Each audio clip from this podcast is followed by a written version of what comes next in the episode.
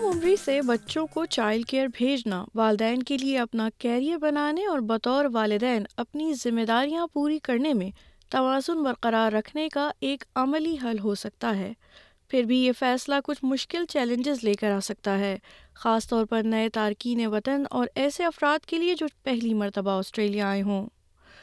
Australia explain کی آج کی اس قسط میں ہم صحت کے ان مسائل کے بارے میں بات کر رہے ہیں جو آسٹریلیا میں بچوں کو باقاعدہ چائلڈ کیئر سینٹر بھیجتے ہوئے درپیش آ سکتے ہیں آئیے سنتے ہیں تارکین وطن افراد کے پاس اکثر خاندانی تعاون کی کمی ہوتی ہے جس کی وجہ سے وہ کام کے دوران اپنے بچوں کی دیکھ بھال کے لیے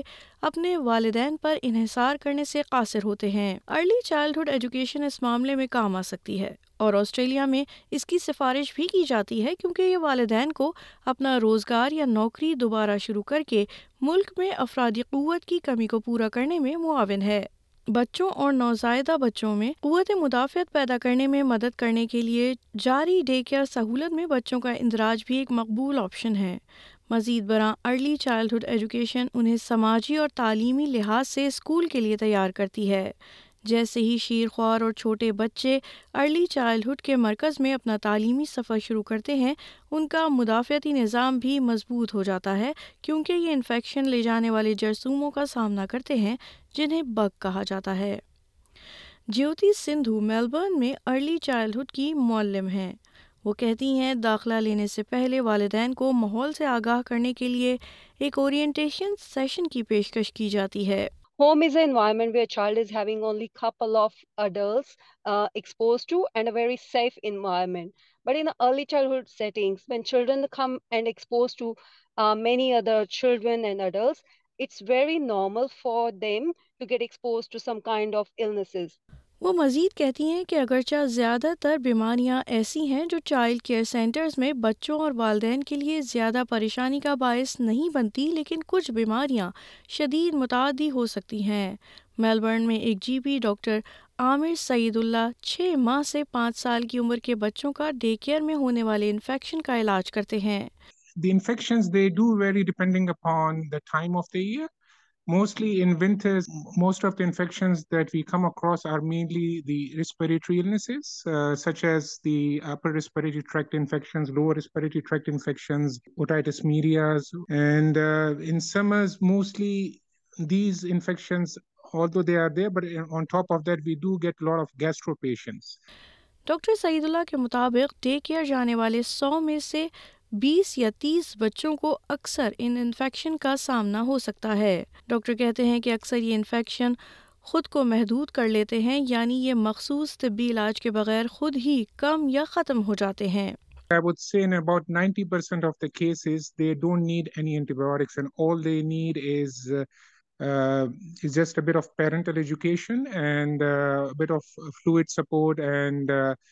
antipyretics like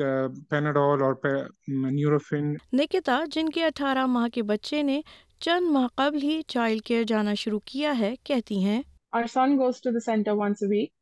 In that shorter window, he has had two very bad cases of flu for which the GP prescribed antibiotics and also steroid syrup because paracetamol and ibuprofen weren't working. He even brought home hand, foot and mouth disease with blisters all over his body. نکتا کا مزید کہنا ہے کہ اس طرح کے حالات کا سامنا کرنا اکثر چیلنجنگ ہوتا ہے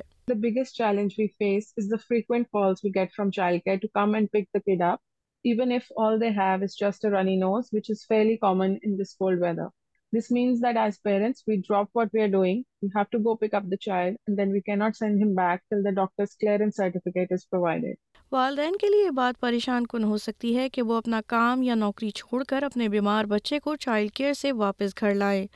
اگر کوئی بچہ اکثر بیمار ہوتا ہے تو آج سے چھٹی مانگنا یا اپنے کاروبار کو چھوڑ کر بار بار جانا والدین کو پریشان کر سکتا ہے اس کے علاوہ نکتا کہتی ہیں انہیں بچے کی چائلڈ کیئر فیس دینی ہی ہوتی ہے خواہ بچہ بیماری کی وجہ سے سینٹر نہ جا سکے As new migrants, we are not entitled to childcare subsidy and have to bear the full cost out of pocket. This is $125 in my case.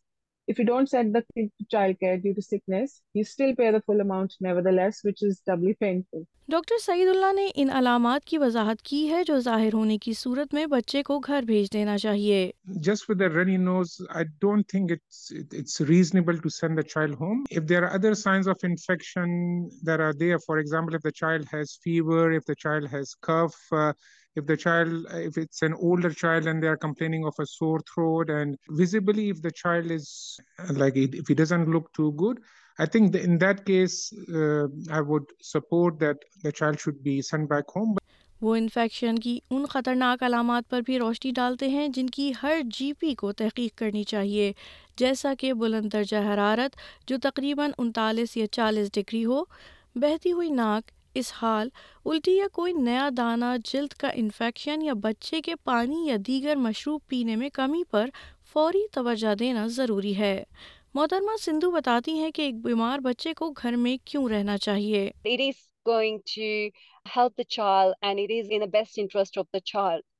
Otherwise, it is going to be a stage where, you know, if child is very, very sick, then the parent has to take the child to the hospital or getting a child hospitalized, then this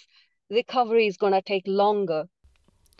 وہ مزید کہتی ہیں کہ ایک بیمار بچے کو child care centre سے گھر بھیجنا ان کی سہولت گاہ میں موجود دیگر بچوں کی دیکھ بھال کے لیے ایک طرح سے ان کا فرض ہے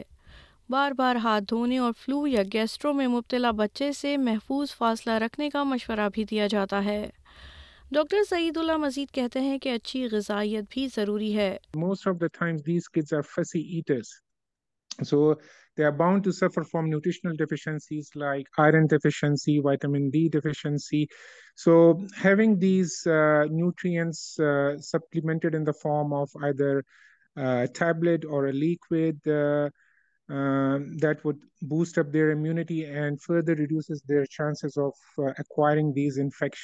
چھوٹے بچوں اور ان کے آس پاس کے لوگوں میں انفیکشن پر قابو پانے کے طریقہ کار کے طور پر بچپن کی ویکسین کی سختی سے سفارش کرتے ہیں محترمہ سندھو بتاتی ہیں کہ آسٹریلیا میں زیادہ تر ارلی چائلڈہڈ ایجوکیشن کے مراکز وفاقی حکومت کی طرف سے مختص کردہ ٹیکوں کی توثیق کرتے ہیں child regulations around for example Eric outro going rinse can keep them home back they don't have that immunity آخر میں محترمہ سندھو تجویز کرتی ہیں کہ بچوں کی قوت مدافعت کو بہتر بنانے کے لیے بچوں کو کھیل کے مراکز جیسی اندرونی سہولت گاہوں کے بجائے قدرتی ماحول جیسے پارکس اور کھیل کے میدانوں سے روشناس کرایا جانا چاہیے سامعین آپ سن رہے تھے آسٹریلیا ایکسپلین اور میں ہوں پردہ وقار